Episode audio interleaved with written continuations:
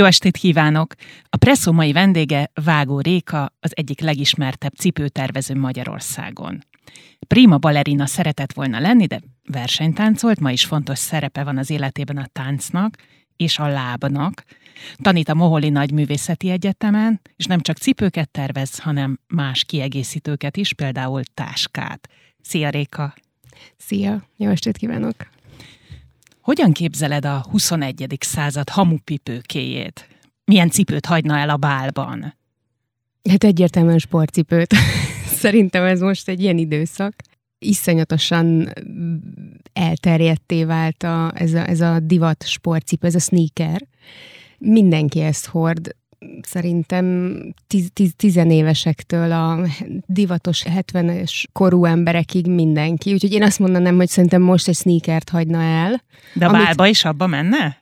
Az az igazság, hogy, hogy a mostani tavaszi kollekciókat bemutató, a Fashion week tavaszi kollekciókat bemutató divatházaknál nagyon sok esetben egy, egy olyan palettát mutattak meg a kiegészítőkben, hogy az esti ruhákhoz a sportcipőtől, a sneakertől kezdve a tűsarkú, magas sarkú báli cipői mindent adtak a modellre. Tehát, hogy egy olyan fajta jó értelme vett szabadság, meg összevisszaság van a divatban, hogy szinte bármi bármivel működik. Valószínűleg azért, mert a divat mindig a leképezés az aktuális helyzetnek, és most egy ilyen annyira furcsa káoszos időszak van, hogy ez így megjelenik abban is, hogy, hogy szinte minden olyan szabály, ami idáig működött, az egy kicsit így felülíródott, és tényleg mindenhez működik a sneaker, ami nyilván meg fog majd változni, nem tudom mikor, de most ez a helyzet, hogy szinte mindenhez passzol. És te is szereted? Tehát készíted, hordod, mindenféle típus, minden evő vagyok cipőben, de, de nagyon régóta sneaker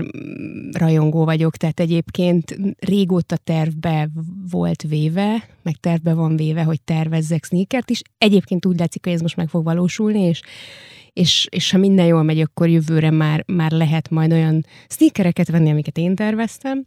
De én egyértelműen szeretem a sportcipőket, azzal együtt, hogy Ugye mindig azt mondom a, a saját cipőimmel kapcsolatban is, hogy az alkalomhoz vegyünk cipőt nincsen cipésség a vérvonalatban, ahogy mondtad egyszer, és a nagymamád aggódva kérdeztem, mikor választasz végre valamilyen rendes munkát, ügyvéd vagy orvos. Mikor fogadta el a családod, hogy ez egy rendes szakma, amelyből meg lehet élni? Én azt gondolom egyébként, hogy nálunk pont azért választhattunk mi is az öcsémmel szabadon munkát, vagy jóval könnyebben, mint bizonyos ismerőseim, ahol mondjuk egy egy dinasztia van, egy, egy orvos dinasztia, egy jogász dinasztia, tehát vannak hagyományos szakmák a családban, mert nálunk nem volt ilyen. Ö, én, a, én mindig a, a, azt gondolom, amikor próbáltam megfejteni, hogy miért alakult így a szakmaválasztásom, hogy mi nem szakmát örököltünk, hanem mi bizonyos típusú képességeket, és hogy nálunk nagyon sok volt a vállalkozókedv, a nyitottság, a tanulási képesség megőrizték, a nagyszüleim is felnőtt fejjel újra egyetemre jártak, és újabb szakmát szereztek, tehát hogy... A mi valahogy... mellé mit csodát? Hát a, a, a, fú, most nagyon ciki, de végülis azt hiszem, hogy a nagy, nagymamám ő talán vegyészetet tanult, meg talán nagypapám is, tehát, hogy valami ilyen típus, az biztos, hogy, hogy a szeszipari vállalatnál és a ö, sütőipari vállalatnál dolgoztak, tehát, hogy valami ilyen típusú végzettségük volt, de majd meg fogom kérdezni a nagynénémet, aki minden titok tudója, mert ezt őszintén nem tudom, pedig mindig büszke vagyok rá, hogy a családomról mindent tudok. Szóval, hogy nem volt olyan, olyan ellenállás, hogy nem választhatod ezt a szakmát, és de igen, én tűzön vizen át, hanem egyszerűen csak én csak mondtam, hogy én ezzel szeretnék foglalkozni, és lövésük nem volt, hogy hogy segítsenek nekem. Azon kívül, hogy az édesapám elmondta, hogy jó, hát akkor van hogy vállalkoznod kell, és akkor elmondta, hogy a cég alapítással, meg a számlázással mit kell csinálnom. Anyukám ugyanebben tud segíteni, mert ő is vállalkozó régóta, de egyébként abban, hogy én hogyan építsek márkát, céget, honnan szerzek gyártói hátteret, tehát hogy ebben nem tudtak segíteni, de szerintem azért anyu örül neki, mert neki nagyon sok cipője és táskája van tőlem, tehát tehát azért azt hiszem, hogy egy idő után átment ez a dolog.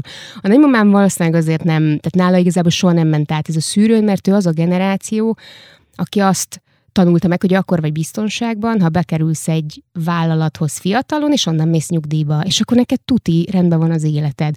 De a mai világ az annyira nem erről szól, és már a szüleimnél sem erről szólt, mert pont a rendszerváltás idején ők kiestek ebből a rendszerből, és ezért kezdtek el vállalkozni. Szóval mi az öcsémmel már abban nőttünk bele, hogy bármelyik mód jó, csak hozzánk ez közelebb állt, mert nem tudom elképzelni, hogy bejárok valahova reggeltől délutánig, és utána ki... Szóval, hogy az, az, az úgy sosem voltunk. Mi lehet az oka annak, hogy alig van értékelhető mennyiségű cipész Budapesten? Meg, ha jól tudom, a cipészképzés egyáltalán nem működik, tehát hogy nincs. Miközben egyre nagyobb a piaca a kézzel készített termékeknek, az egyedi méretre szabott cipőknek, ruháknak. Hát az, hogy milyen, milyen típusú képzések vannak az oktatási rendszerben, ez egy felülről jövő döntés, ami általában is jó esetben reflektál a piaci igényekre.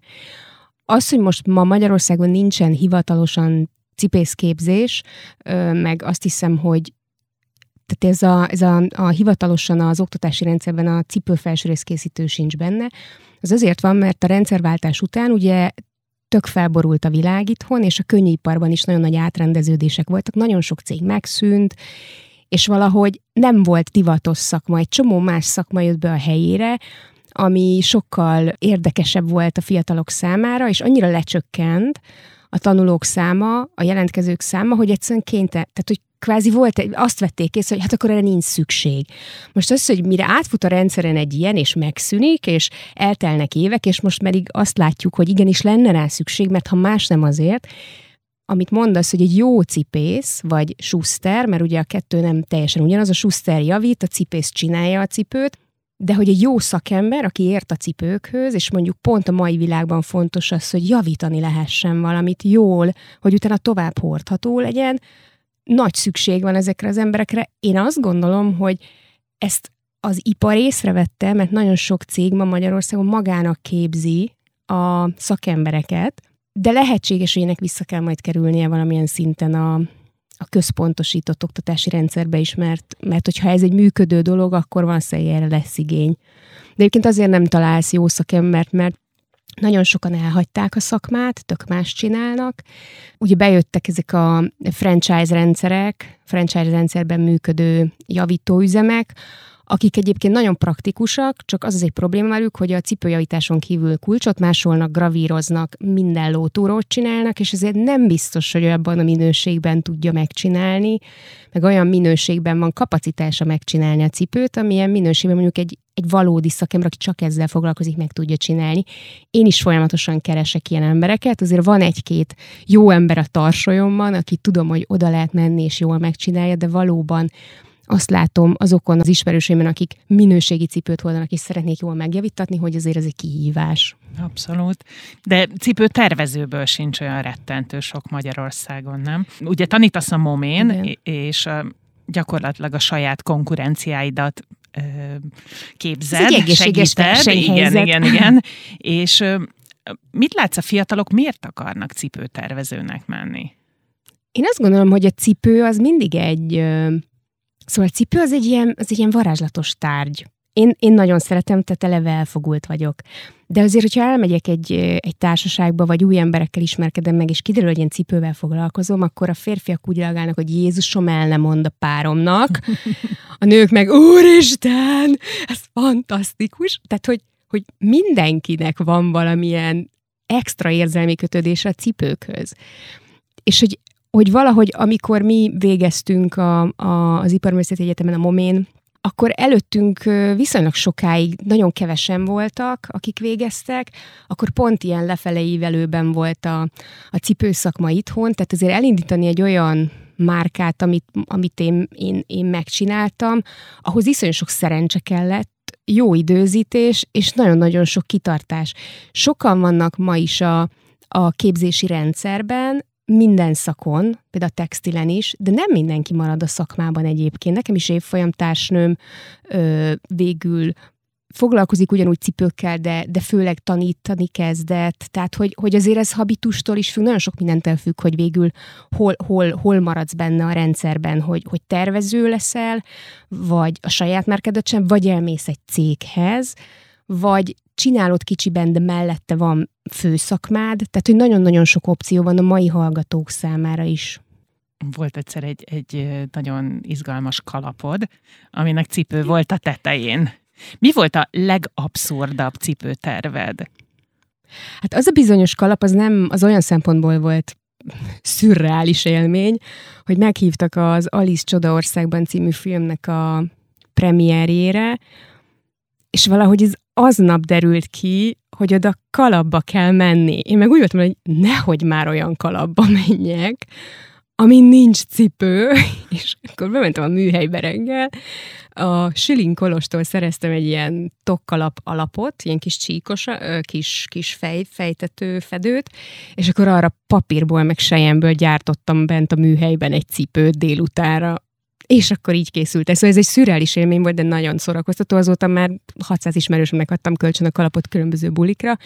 De hogy melyik volt a leg extrémebb kérésem, hát azért megtalálnak extrém dolgokkal, de nem mindent tudok én se elvállalni, mert a fizikai határaimat, meg a kivitelezésben a határaimat én is ismerem. De eszedbe jut még valamilyen extrém darab? Hát olyan, olyan, olyan igen, egy, egy hölgyvásárlómnak nagy, nagyon nagy lába volt, és nem kapott sehol cipőt magára, főleg nem olyat, amit ő elképzelt. És akkor én megnyertem őt, aki egy tőlem teljesen eltérő habitusú, meg, meg stílusú nő volt, az életbe föl nem vettem volna egyet se abból, amit ő hordolt, de annyira szórakoztató jelenség volt, hogy megcsináltam neki az összes cipőt, és olyan elképesztően ronda veszkócsizmákat kellett neki gyártanom, hogy hogy, hogy már azt mondtam, hogy hát ez zseniális, ezt megcsinálom neked. És ott ő diktált, de ott úgy voltam vele, egyébként ez viszonylag a szakma, a pályafutásom, vagy hogy mondjam, a mostanáig tartó ö, időszaknak az elején volt, tehát hogy kellett is nekem a, a, a referencia is, meg kellett gyakorlat, meg szóval, hogy ezért azóta sok mindent nem csinálnék meg, amit korábban megcsináltam, de a, arra mondjuk a mai napig emlékszem, hogy a 43-as mindenféle rojtos, köves, ilyen-olyan színű cuccokat kellett gyártanom neki, az, az zseniális volt, és ő maga volt elképesztően szórakoztató. És el is tudod készíteni a cipőket? Vagy kell-e, hogy egy, egy tervező elkészítse, a, vagy tehát, hogy képes legyen arra, hogy elkészítse a cipőket? Hát ez mindig egy nagyon érdekes kérdés az oktatásban is, mert ö, én Londonban voltam ösztöndíjjal, és ott például az volt a rendszer, hogy nem volt, nagyon kevés volt a gyakorlat, nagyon sok volt az elméleti képzés, és nagyon sok marketinget raktak a tervezés mellé. Nálunk abban az időben jóval kevesebb, tehát alapszakon nem is volt marketingképzés, nekem van egy uh, design manager diplomám, amit párhuzamos képzésben tudtam megcsinálni az egyetemen, nekem ezért van managementben, meg projektmenedzseri képzésben, ezért tudtam részt venni. De alapban nem volt akkor a képzésben ilyen sokkal több volt a gyakorlati része. De ha én nem döntöm el másodévben, hogy cipős akarok lenni, és nem megyek el minden nyáron szakmai gyakorlatra az akkor még létező összes cipőgyárat végighakniztam, akkor nem tartanék itt szakmailag, mert az nekem nagyon sok pluszt adott. Én azt gondolom, hogy jó, hogyha tudod, hogy miről beszélsz, sokkal könnyebben tudsz úgy tervezni, hogy az gyártható legyen, megérted azt a nyelvet, amin beszélnek a gyárban. Szóval szerintem ez, ez egy fontos dolog. Ez, ez olyan, mint hogy Picasso nem lenne az a festő, aki tudott volna absztrahálni, meg kubista almákat festeni, ha nem tudta volna pontosan, hogy hogy néz ki az az alma, és nem kente vágta volna az anatómiát. És valahogy azt gondolom, hogy a designereknek is, hogyha kiválaszt egy szakterületet, akkor igenis fontos, hogy tudja, hogy, hogy azon belül milyen szakmai fogások vannak. Tehát ugye, mikor te egyetemre járt, ez 90-es évek vége, 2000-es évek eleje, igen, ugye? Igen, igen. Tehát akkor még voltak ilyen gyárak, ahova el lehetett menni. Most is van, csak jóval kevesebb, illetve most azt gondolom, hogy talán volt egy olyan időszak, ahol úgy visszavisszatott néhány cég kapaszkodni, vagy hogy alakultak újabb kis műhelyek, de, de azért a kettő, tehát a ma, ma, ma és a, az én ö, egyetemi képzésem közti időszakban azért volt egy erős, erős hiány ott így nagyon sok cég. Tehát az a cég is tönkrement, vagy bezárt közben, aki az diplomamunkámat csinálta. Létezik-e önálló cipődivat?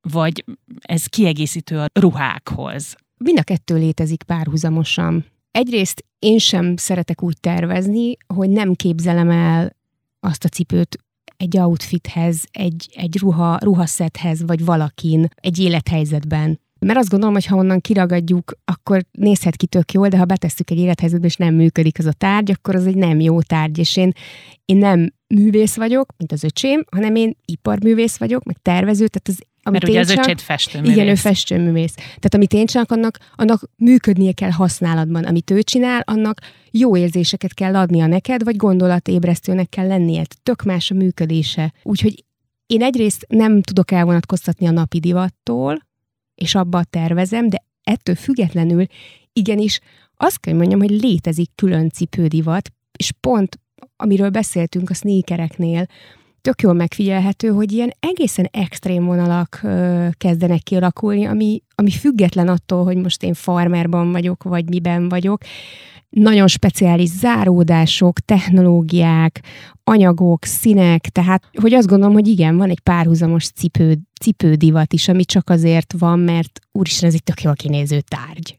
És te hogy tudod alakítani a cipődivatot? Tehát, hogy van-e olyan része mondjuk a jelenlegi cipődivatnak, amit vágóréka rakott hozzá? Nem, sajnos nem. és nincs is most ilyen illúzióm. Az van, hogy igazából biztos, hogy tehát mindenki a maga módján hozzátesz a nagy egészhez, de ezt én most itt a jelenben nem tudom megfejteni. Igazából szerintem a, na, nagyon kevés olyan ember van, aki, akinek a tevékenységét már az adott időszakban lehetett érezni, hogy úristen, ez korszakalkotó. Hát ők a korszakalkotó emberek. De, de van egy rakat olyan ember, akinek utólag mondtuk azt, hogy ú, és ő mennyit változtatott rajta, tehát hogy biztos, hogy valamit én is hozzáteszek. Most nem gondolom azt, hogy hogy a szép szandájaimmal én megváltottam a világot, de azt viszont erőteljesen képviselem, és a tanításban is, hogy igenis minden tervezőnek és nekem is oda kell figyelnem arra, hogy milyen folyamatok vannak a világban, és arra reflektálnunk kell, meg reagálnunk kell. És ha most, most ez egy issue, ez egy fontos dolog, hogy, hogy mondjuk a gyerekeinknek is legyen fa, meg fű, meg virág, meg levegő, és hogy, hogy lássanak ők is valamit abból, ami most van, akkor nekem úgy kell gondolkodnom, hogy a munkámmal ö, esélyt adjak erre, és, és ezt figyelembe kell vennem. Tehát, hogy, hogy ilyen formán mindenki alakít a világon, csak lehet, hogy én nem egy Elon Musk vagyok, vagy nem egy Albert Einstein, vagy egy Marie Curie, hanem ez sem kicsibe. Ugye említetted is, hogy minden embernek van valami viszonya a cipővel, valószínűleg sokkal kényesebb is az ember a cipőjére, mint más, más ruhadarabjára, mert kevés olyan, olyan ruhadarab tud annyi kellemetlenséget okozni, mint egy cipő. Nekem erről rengeteg tapasztalatom van. Létezik-e az a cipő, ami nem töri fel az ember lábát, vagy ez alkati kérdés? Biztos, hogy valahol a világon van egy olyan cipő, ami nem töri fel a te lábadat, meg az enyémet, de hogy, hogy olyan cipőt tervez, ami senkinek nem töri fel a lábát, az azért egy egy kihívás, mert igazából mindenkinek egy picit más a lába. Tehát, hogy, hogy, hogy azért vannak lábtípusok, lábforma típusok, de ugyanúgy, ahogy alkatilag máshogy nézzünk ki, és sorolhatóak vagyunk bizonyos típusokba, de nem vagyunk egyformák, a lábunk sem egyforma. Ráadásul a jobb és a bal lábat sem egyforma, tehát eleve a cipőket úgy gyártják, hogy ugyanolyan méretre. És hogyha valakinek eltérő méretű a két lába, akkor elég nagy esély van rá, hogy amelyik nagyobb, azt valószínűleg feltöri a cipő.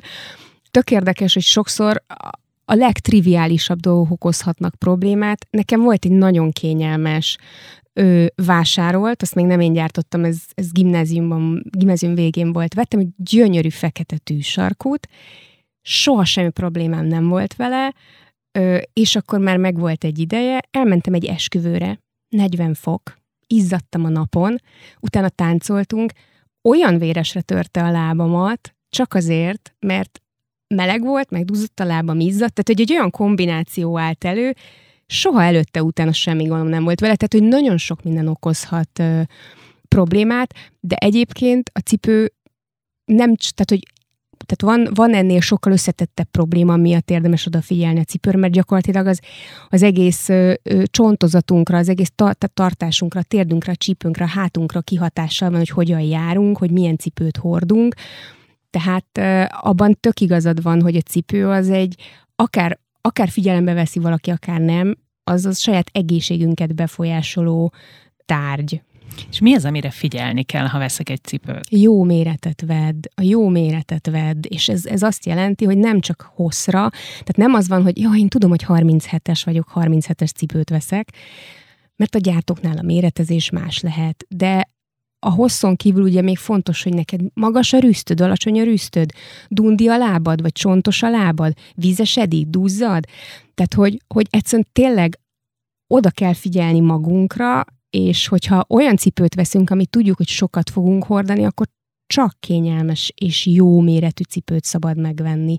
Különben nagyon komoly problémákat okozhat. Például ilyen tök basic dolog, jó, egy kicsit nagy, de majd jó lesz, elkezd csúszkálni benned a, lá- benne a cipőben a lábad, a lábad elkezd kapaszkodni, és te csak azt veszed észre, hogy feszült vagy ingerült vagy, elkezd fájni a lábad, a derekad, a mindened, és lövésed nincs, hogy miért.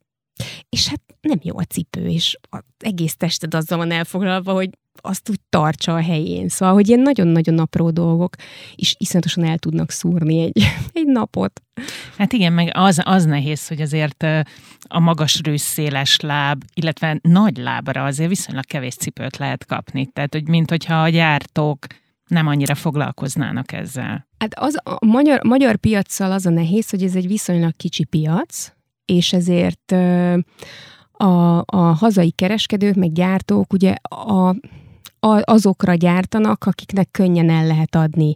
Mert hogyha nagyon kicsi láb, tehát a leg, legnehezebb problémák Magyarországon, kicsi a lábad, 35-ös vagy kisebb, és felnőtt cipőt szeretnél venni, nem gyerekcipőt, nagy a lábad, de ez már sokszor azt jelenti, hogy, hogy mondjuk most a fast fashion márkák azért már pontosan azért, mert nő az emberek lába általánosakban, tehát a fiataloknak sokkal nagyobb lába van, ezért már talán a 41-es nem akkor a probléma, de mondjuk 42-es, 43-as lábon már így tuti, hogy egy, egy, egy kihívás értelmes cipőt találni, ha nem sportcipőt akarsz, mert abból viszont van ha magas a rüstöd, ha szélesebb a lábad az átlagosnál, ha keskenyebb a lábad. Tehát minden, ami az átlagostól eltérő, az egy kihívás. Na most egy nagyobb piacon, mint mondjuk amilyen egy német, egy lengyel, vagy egy francia piac, ott tök oké, okay, ezekből az emberekből sokkal több van, tehát nagyobb a kínálat, és bőségben is vannak kínálatok, szóval hogy könny- nagyon könnyű ostorozni a hazai kereskedőket, meg a hazai cipőpiacot, de sajnos van rá magyarázat, hogy egyszerűen, amikor évente vagy két évente ad el egy valamiből, és nem biztos, hogy neked az a színkel, nem biztos, hogy neked az a sarok maga, szóval, hogy annyi minden változó van egy cipőn, hogy, hogy nem merik megreszkírozni sokszor. Tehát, hogy ezért hallom én is azt, hogy jó, akkor kimegyek Bécsbe, ott tuti találok valamit. És tényleg talál valamit, mert egy jóval nagyobb piacon mozgunk, és akkor ott van készlet belőle. Imádod a magas sarkú cipőket. Szerinted felnőttként megtanulható-e magas sarkuba járni? Mert sok nő szerintem azt mondja, hogy hát én sose hordtam, biztos fájni fog a lábam, hátam, egyeben benne. Szerintem megtanulható, mert magas sarkuban járni az, az ugyanolyan, mint nem tudom, kicsit a táncot gyakorolni, vagy tehát, hogy igazából ahhoz, hogy valaki szépen járjon a magas sarkuban, nem kell sok dolog, ki kell lazulni a, lábfején a szallagoknak, mint hogyha spiccelne, hogy ne, ne azt érezze, hogy feszül és fáj, tehát egy picit lazítani kell, és a, a bokát, bokából kell tartani jobban, hogy ne szétfele álljon. Ha ezekre figyel valaki, és tényleg egy kicsit gyakorol otthon, akkor szerintem ez egy tök könnyen kivitelezhető módszer, de azt gondolom, hogy ugyanúgy, ahogy a piros rús mindenkinek jól, meg a körömlak, meg a szőkehaj, magas sarkút hordani sem kell mindenkinek, és hát azért ma, ma magas sarkak között is elképesztően nagy választék van, tehát a platformos 11 centistől kezdve az 5 centis törpetű sarkun át, meg a 4 centis törpetű sarkun át, tök sok variáció van, amiben kényelmesen sétáltunk, és nőiesnek érezhetjük magunkat. Szóval szerintem, szerintem vállalható vállalható feladat megtanulni felnőttként is, magas sarkuban járni, hogyha tényleg az ember vágyik rá, és nem csak kényszerből gondolja. Nagyon sok mennyasszony rendel tőlem cipőt, és azért az, az az első kérdések között van, hogy egyébként szoktál magas sarkut hordani? Mert ha amúgy nem, akkor nem biztos, hogy az esküvőn kell elkezdeni, csak azért, mert azt gondolja, hogy ott az, az illik, vagy attól majd jobb lesz.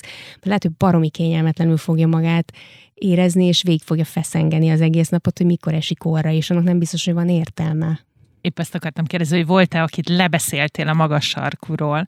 Én, igen, én egy ilyen őszinte gyerek vagyok. Én már felvételülő készíteni is volt, akit lebeszéltem arról, hogy jelentkezzen a momére, mert láttam rajta, hogy full boldogtalan lesz, teljesen fölöslegesen próbálja végigcsinálni, és egy másik területen sokkal jobban működnek, és ugyanígy vagyok ezzel is, hogy, hogy én nekem, tehát hogy én nem, nem cipőt akarok minden áron eladni, hanem azt szeretném, hogy valaki boldog lenne, hogyha megveszi azt a cipőt, és hogyha ő szemmel láthatóan egy egy lapos sarkuban, vagy egy alacsonyabb sarkuban jobban érzi magát, és, és imádni fogja a, az egész helyzetet, amiben abban a cipőben van, meg engem is, akkor inkább azt, hogy meg nem beszélek rá senkit a magas sarkura. De vannak-e tévhitek a cipőhordással kapcsolatban? Van-e olyan használati instrukció, amelyet ritkán tartunk be? Van ez a klasszikus fogalom, hogy a cipőt be kell törni az azért alakult ki, mert korábban a cipők úgy készültek, nagyrészt természetes alapanyagból volt minden, a különböző keményítő anyagok is bőrből voltak, és természetes alapú ragasztóanyagokkal volt kikeményítve, ami bizony azt jelentett, hogy amikor elsőre fölveszel egy cipőt, akkor sokkal több idő kell neki, hogy ráalakuljon a lábadra, és tényleg be kellett törni a cipőt. A mai, mai anyagok nagy részével ugye felgyorsultak a gyártástechnológiák, nagyon sok ö, új fejlesztésű anyag kerül be a cipőkbe, ö, sokkal hamarabb fel tudja venni a láb formáját, nem is feltétlen olyan tartós, ezért a cipő, de mondjuk kevésbé kell, van az az érzés az emberek, hogy úristen milyen kemény, és mindjárt, mindjárt széttörik a lábamon. Ezzel együtt azt gondolom, hogy amikor megveszünk egy új cipőt, akkor tényleg csak az ilyen nagyon-nagyon kipárnázott, vagy nagyon vajpuha, szinte keményítés nélküli cipőknél érezhetjük azt elsőre, hogy úristen, ez iszonyú kényelmes. Persze, ha belebújunk egy cipőbe, és kényelmetlennek érezzük, akkor nem szabad megvenni, de hogyha belebújunk egy bőrcipőbe, és azt érezzük, hogy wow, amúgy tök jó, egy kicsit még így ilyen, ilyen standos, így még kicsit így tart a cipő, de nem, nem kényelmetlen, meg nem fájdalmas, akkor csak annyi kell neki, hogy hogy még nem volt lábon, és hogy, hogy kicsit rá kell, hogy alakuljon egy lábra. Szóval, hogy az, az egyik dolog, ami szerintem tévít, hogy be kell törni a cipőt, de közben meg mégiscsak hordani kell a cipőt, hogy kényelmes legyen. Szóval ezt nem várhatjuk el, hogy fölveszük elsőre a cipőt, és már rögtön a mi lábunkra van öntve, mert az majd akkor lesz ráöntve, amikor már kétszer-háromszor viseltük.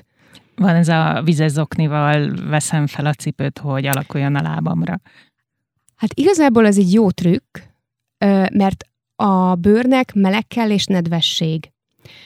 A vizes zoknis trükköt azt azért is szokták mondani, mert tágítani kell a cipőt. De hogyha tágítani kell egy cipőt, ahhoz, ahhoz igazából a lábhő kell.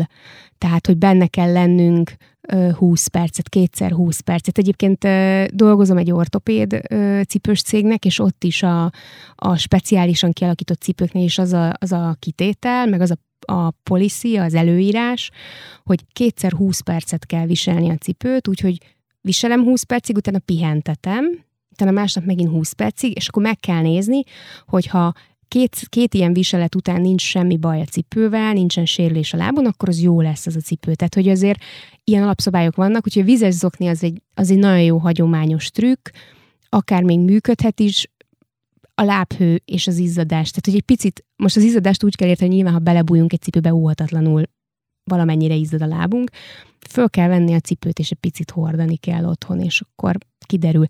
Ja, ez nagyon fontos szerintem. Ha veszünk egy új cipőt, akkor nem rögtön elindulunk bulikázni benne, meg egész napos prezentációt tartani benne, meg a Himaláját megmászni, tehát hogy egy új cipőt tehát nem nyírjuk ki magunkat azzal, hogy az új cipőben rögtön mindent is akarunk csinálni, ezt muszáj otthon egy picit hordani. De ez a kétszer 20 perces szabály, ez tök elég, és utána lehet, hogy egy olyan cipőnk lesz, ami három-négy évig jó, ha vigyázunk rá, vagy még akár tovább is, hogyha olyan minőségű anyagokból készül. És szerinted mi az ideális? Tehát, hogy mondjuk nem egy, egy cipőfetisisztának, de mennyi, mennyi, hány, hány, cipő, hány cipőt kell otthon tartani a szekrényben? Hát én most úgy rendszereztem a cipőimet, és ez bevált, és ezt azt gondolom, hogy tudom is javasolni, vagy tudom javasolni másoknak is, hogy legyen két ö, részre bontva a cipős gardróbunk. Az egyik az a napi használatban lévő cipők, a másik pedig az alkalmi, vagy ilyen speciális alkalmakra szóló cipők. Ez a báli cipőktől kezdve a, mit tudom én, a korcsolyán át, meg az ilyen téli ö, speckó helyekre elmenős ö, cipők ö, cipők pedig a másik pakba vannak. És én úgy is kezelem őket, hogy az egyik az el van téve a szekrénybe, dobozba, tisztítva, tudom, hogy honnan kell elővenni. A napi használatú cipők pedig elől vannak, vagy hát közel a bejárathoz, meg könnyen elérhető helyen, és akkor ezekbe tartoznak bele a sportcipők, a kis bebújós bőrcipők, a bakancs, a csizma, tehát hogy amiket így napi szinten használok. Én azt gondolom, hogy valószínűleg, egyébként valószínűleg tök átlagos méretű a cipő szekrényem. Jó, persze mi ismerjük egymást régebb óta, tehát hogy most pont te is tudod látsz olyan embereket, ahol az enyém is egy királyéval vetekedne a mennyiség, de hogy, hogy, hogy nem, nincs azért ilyen nagyon-nagyon sok cipőm. Tehát, hogy én nagyon, nagyon tudatosan választok cipőt, akkor így mondom, hogy, hogy tényleg minden alkalomra, amikre nekem kell, hogy legyen cipőm, arra megvan a cipőm, azokra vigyázok, megvannak a kis tisztítószereim hozzá, bizonyos időközönként kitisztítom, leápolom, megpróbálom megfelelően tárolni őket, és, és elég sokáig hordom a cipőimet. De akkor mennyi legyen otthon? Tehát, hogy hány darab cipőnk legyen otthon? Hát szerintem, hogyha van egy ilyen 5-10 pár között, de most ebbe úgy, hogy ebbe most én beleszámoltam a basicbe a nyáriakat, télieket, tehát ha van, van egy, van egy 5-10 pár cipő, akkor abban már kb. minden, minden belefér. És hogyha valaki meg tudja engedni magának, hogy mondjuk színvariációk legyenek, akkor egyébként annál tovább tart ez a cipős gardrób. Uh-huh. Mert hogyha folyamatosan hordunk minden nap egy cipőt, akkor az azért eléggé gyorsan elhasználja a cipőt. Tervezel-e férfi kollekciót? Igen, mindig tervezem. De egyébként, amikor elkezdtem a cipőtervezést, akkor én úgy kezdtem, hogy volt férfi és női is, mert ugye teljesen egyedi cipőket készítettem. Aztán ez kikopott azért, mert hogy azért nagyon más a férfi cipő készítés technológiában is, meg minden szempontból, mint a női, és én nekem a fókuszba a női került, de most a, azért így a, a sneaker kapcsán természetesen a, felmerült, hogy akkor egyből férfi és nő is legyen, és most, most úgy néz ki, hogy akkor lesz mind a kettő, tehát igen. És a férfiaknak mennyire vége. fontos a cipő? Tehát ott is látsz ilyen divatot, mint a nőknél? Igen, ö, alapvetően egyébként máshogy működnek a férfiak és a nők. A, a, a nők, ők sokkal könnyebben elcsábulnak, és így, jaj, ez nagyon tetszik, ezt megveszem, aztán jövő héten már egy másik márkánál tetszik neki nagyon valami, és akkor ott veszi meg. De ezzel együtt azt látom, hogy aki igazán márkarajongó, az vissza-visszatér. Tehát, hogy, hogy én is már ismerem az arcokat és a neveket, és tudom, hogy hány éve a törzsvásárlónk, de tudom, hogy nem csak nálunk vásárol. A férfiak úgy működnek, hogyha nekik bejön egy márka, egy fazon, akkor ő csak a rendelgombot nyomja minden szezonban, amikor, és ugyanazt megvesz, és éveken át veszi ugyanazt a márkát, ugyanazt a modellt, mert halálkényelmes neki, és teljesen fölösleges rohangászni érte, hogyha az neki jó. És persze a férfiaknál is megvannak a divat, divat iránt sokkal fogékonyabb személyiségek, akik, akik így bármit, bármikor, új szín, új fazom, szóval mind a kettejükre lehet igazából alapozni. Néha azt mondom, hogy egyébként a férfiak ilyen szempontból még, még, még így nagyobb kihívás férfiaknak tervezni és gyártani, mint nőknek. Pont ezért, mert vagy nagyon, nagyon rá van állva egy valamire, és akkor egyszer kell őt meggyőzni, vagy, vagy csak a nagyon speckó dolgok érdeklik prima balerinának készültél, de mivel nem vettek fel a balettintézetben, azért a táncnál maradtál, és a versenytáncos lettél, és a tánc az mennyiben segíti a cipőtervezést? Behozhatatlan előny, én így, így értékelem. Öt éves koromtól táncolok, és 11 vagy 12 évesen kezdtem el versenytáncolni.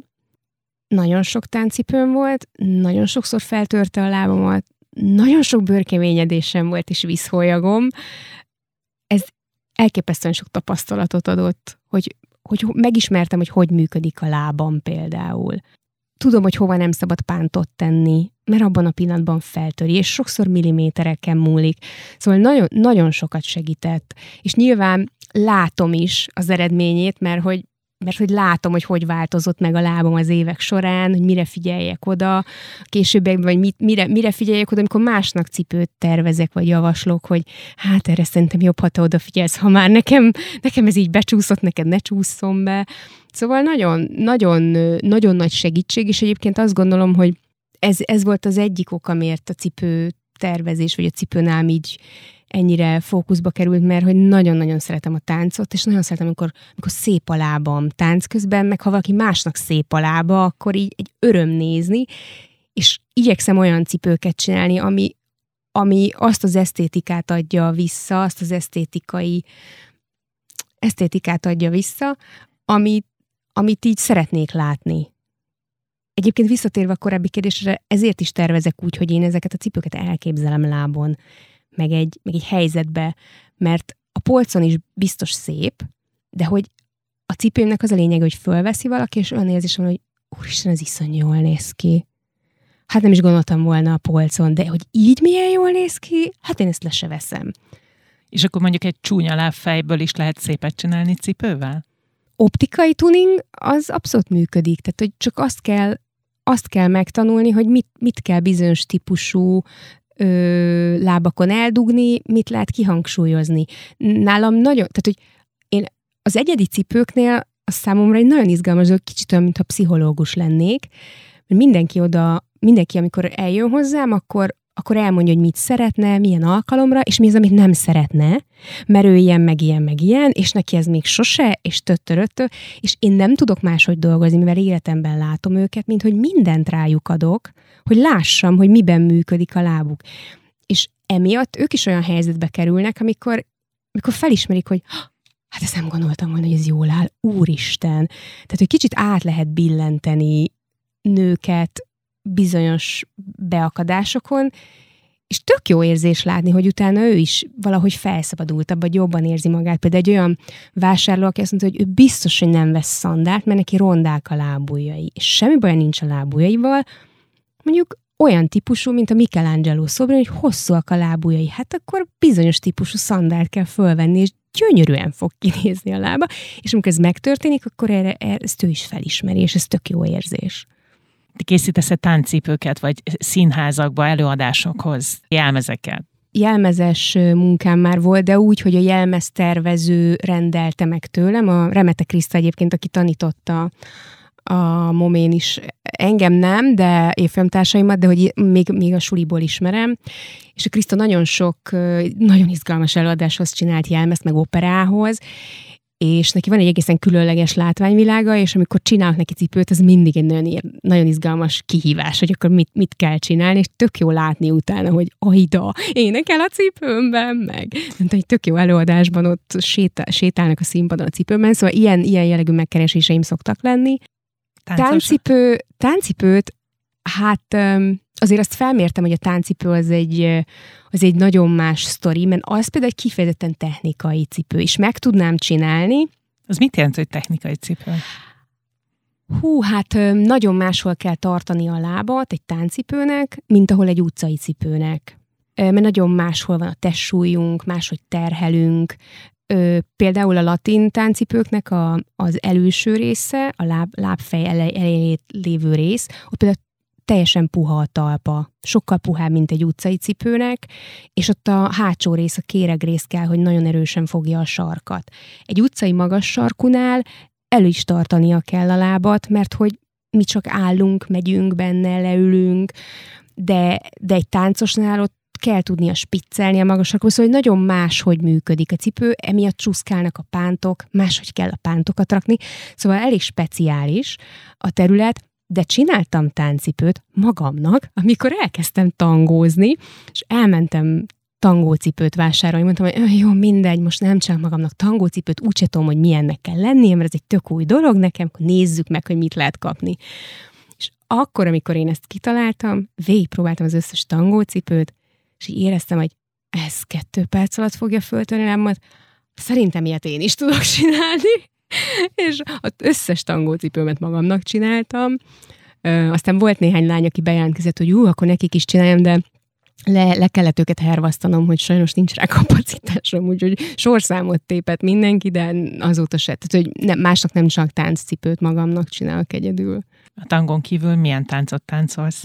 Hát a tangon kívül kipróbáltam még a West Coast Swinget, az nagyon szórakoztató, azt bármeddig lehet csinálni, 90-100 éves korodig is, mert egy lapos talpú mamuszban is lehet táncolni. De ez milyen, milyen tánc? Kicsit olyan, mint a jive, meg a rocky, csak ugrabugrálás nélkül, sokkal lazább, és a, és a blues, bluesos verziója. Na most ezt fejtsd meg. szóval ezt próbáltam ki, nyilván természetesen voltam szalszázni, de az, az, az nagyon hervasztó élmény volt, mert, mert én tényleg táncolni mentem, szalszázni mentem a szalszabulikba, és őszintén szólva a férfiak 90%-a a bulikba ö, ismerkedni és tapizni ment. És ez engem végtelenül felháborított, őket pedig az én viselkedésem háborította föl, hogy én nem vagyok jó fej, és nyitott az ismerkedés, mondtam, ne arra, hogy én táncolni jöttem, úgyhogy ezt abba is hagytam. Mm, nem is tudom, nagyon sok mindent kipróbáltam. Ja, még visszamentem néha öt órai teára, meg szombatesti lázra, azok ilyen versenytáncos bulik, mert hogy ö, társas táncos bulik. Mennyi? Néptáncolni nem mentem el, anyukám akarta, hogy menjek a Bihariba, de két, hét, két hétig se jártam oda, mondtam, hogy mm, nem, nem az én táncom. Azt mondom, hogy ezek, de hogy a tangó az bejött, mert az tényleg egy ilyen felnőtt, az egy ilyen felnőtt dolog. Gondolkodni is kell, meg koncentrálni is kell egy kicsit, de egyébként meg ilyen nagyon-nagyon szép, jó a zene. Hm, azt szeretem. Köszönöm szépen, Réka. Köszönjük, hogy velünk tartottak. Búcsúzik a műsorvezető Szemere Katalin. Viszont hallásra!